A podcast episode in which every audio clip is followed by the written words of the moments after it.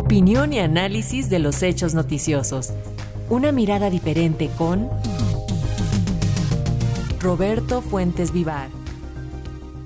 Y justo para analizar el papel que hemos jugado los medios de comunicación en esta tragedia, revisar si estos medios han respondido o no al compromiso social, de eso nos comenta este día el periodista Roberto Fuentes Vivar, a quien escuchamos con atención. Bienvenido, Roberto.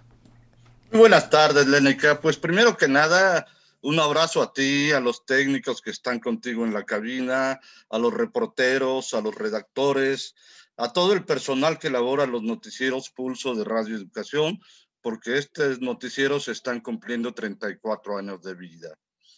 Y aprovechando esta efeméride, quizá valga la pena analizar cuál debe de ser el papel de los medios en una tragedia como la que hoy vivimos por el ataque del huracán Otis en las costas de Guerrero.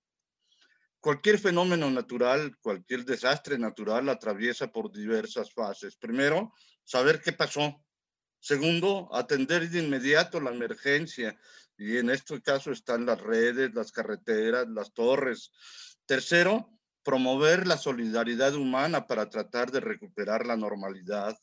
Cuarto, tener un recuento de los daños. Quinto, la reconstrucción. Algunas de estas fases pueden caminar de manera simultánea, pero si los medios de comunicación se saltan algunos pasos, lo único que generan es ruido en la opinión pública y en ocasiones daños colaterales. Quizá el ejemplo más claro de la actuación de muchos medios y periodistas privados, y aquí expongo los dos casos porque en ocasiones lo que dicen los periodistas en sus redes sociales, no solo en sus medios, puede tener repercusiones.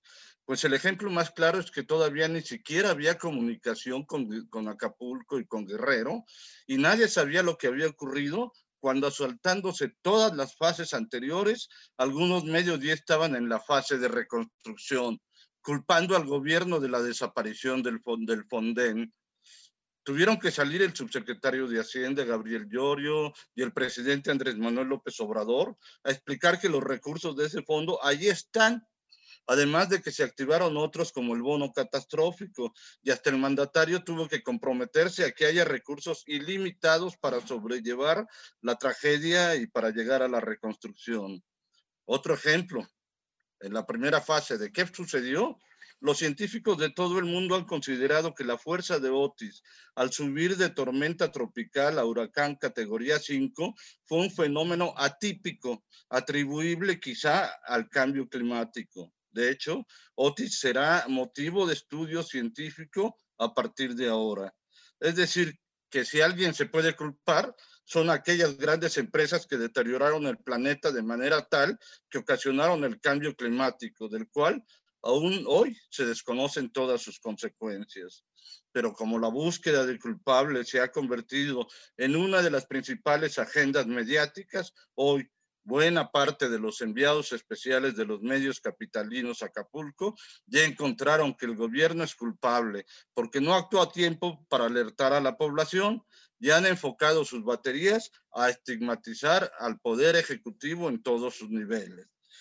Nada más para equiparar, hay que decir lo siguiente, el huracán Paulina fue de categoría 4 y dejó más de 300 víctimas mortales. O el huracán Manuel, que fue de solo categoría 1, pero en Guerrero dejó nada más en Guerrero más de 100 muertos.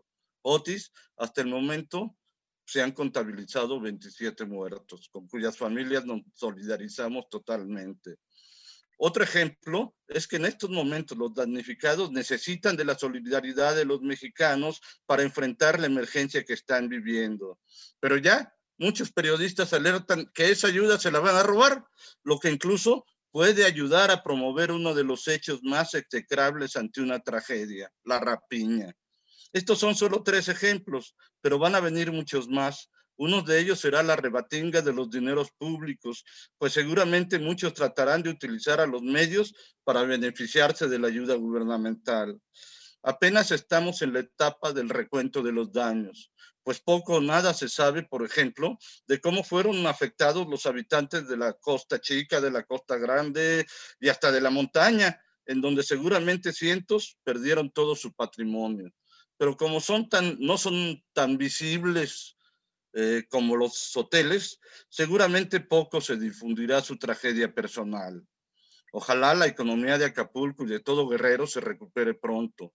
Y ojalá todos cumplan con su responsabilidad, los medios informando, orientando y ayudando a la población, sobre todo a la que más necesita eh, de la solidaridad porque perdió su casa, sus cosechas, su lancha pesquera. El gobierno pues debe ayudar informando de cada uno de los pasos que se deben de seguir y apoyando a las víctimas sin importar los partidos. Las aseguradoras deben de pagar lo que deben, los empresarios deben de asumir su riesgo y su papel de generadores de empleo y la sociedad, pues sí, debe solidarizarse con la tragedia. Dice el filósofo del metro, el papel de los medios no debe de ser el lucro político, y mucho menos ante la desgracia. Muchísimas gracias Roberto por tus palabras para todo este gran equipo que hace posible los noticiarios Pulso, que te decimos tenemos la convicción de la pluralidad y el servicio público, sobre todo, servicio público sin ruido y con mucho amor a nuestras audiencias. Ese debe de ser el fin, el fin de los medios, el servicio público y sobre todo ante una tragedia como la que estamos viviendo. Gracias Roberto.